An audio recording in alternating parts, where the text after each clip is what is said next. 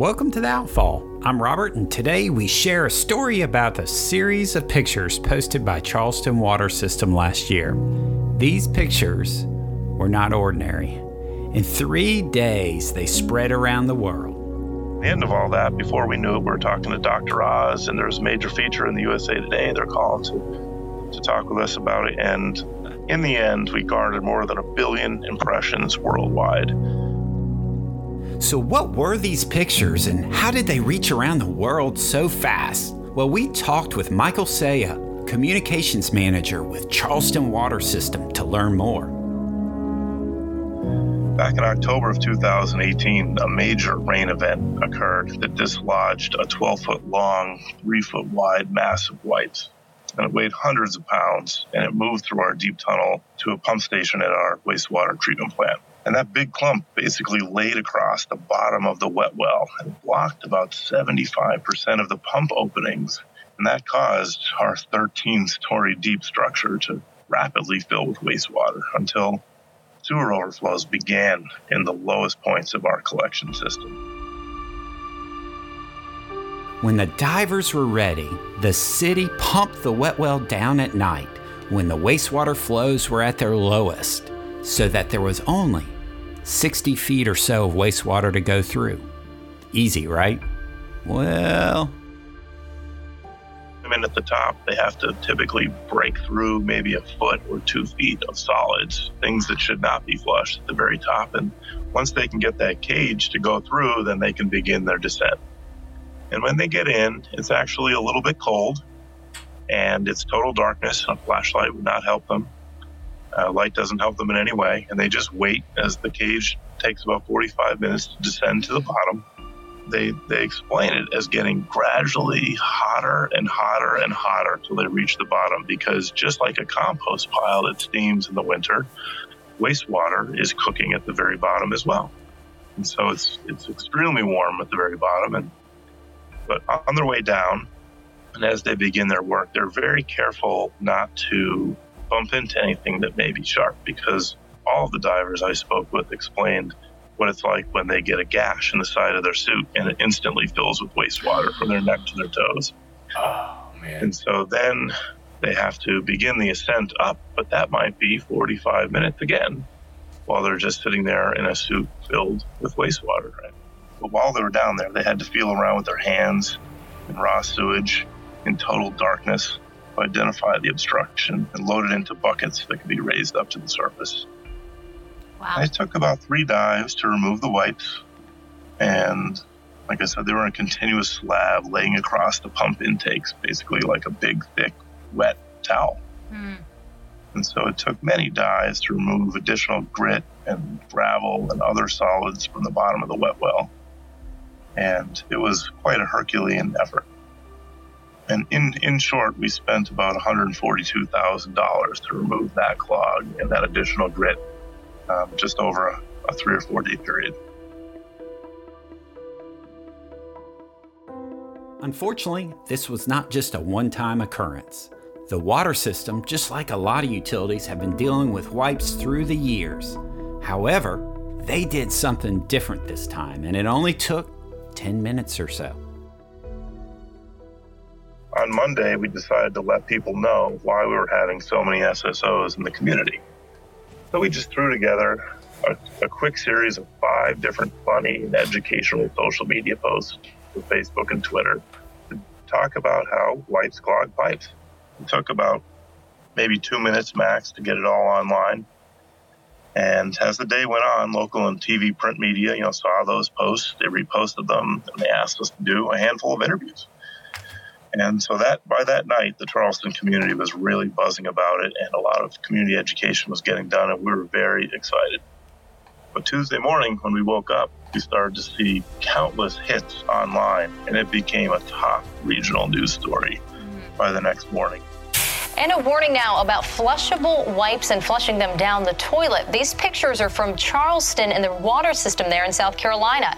They had to send divers 80 feet down into raw sewage to clear it. Charleston Water suffered a massive pump clog affecting the entire city. The culprit?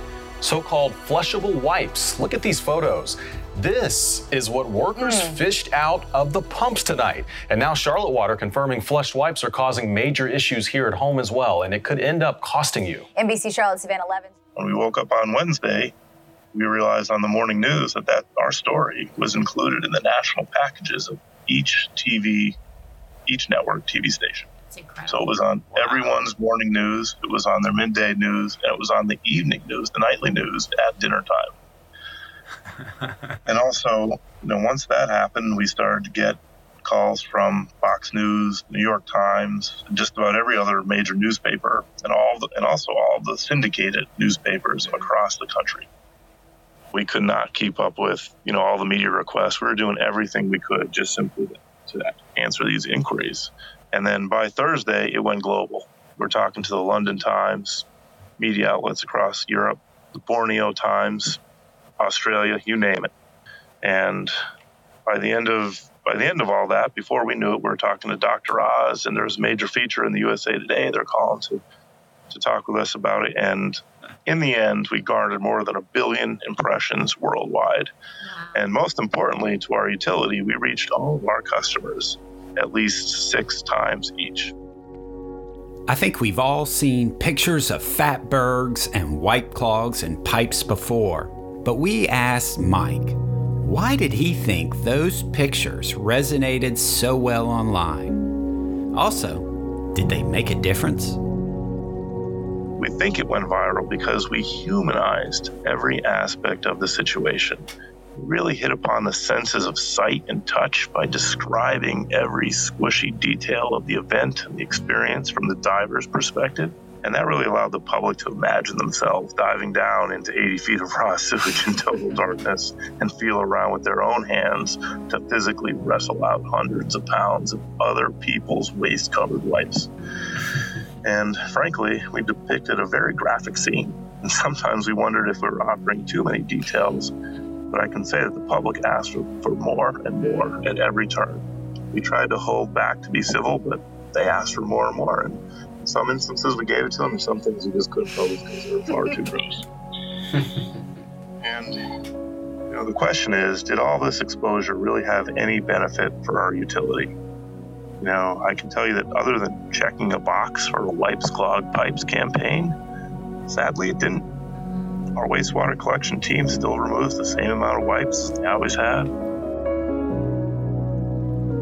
Right. In a funny twist, my father actually called me on after it had been out there for a few days, and he said, "You wouldn't believe there is a huge clog in a wastewater source." So I saw it on the on the nightly news.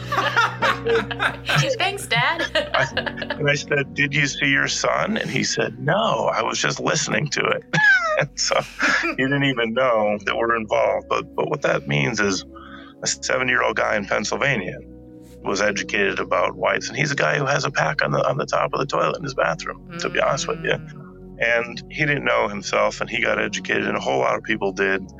And the shocker for us is that we didn't see a darn bit of difference here. And I don't hear any other utilities saying, wow, wipes have disappeared from our wastewater collection system either. So I think changing behavior is, I don't know if it's impossible. And I don't know if the only answer is simply of, you know, doing it on the packaging in, in a big and bold way or eliminating the opportunity for manufacturers to put it on their packaging. But we got the word out around the world and we haven't seen a bit of difference anywhere.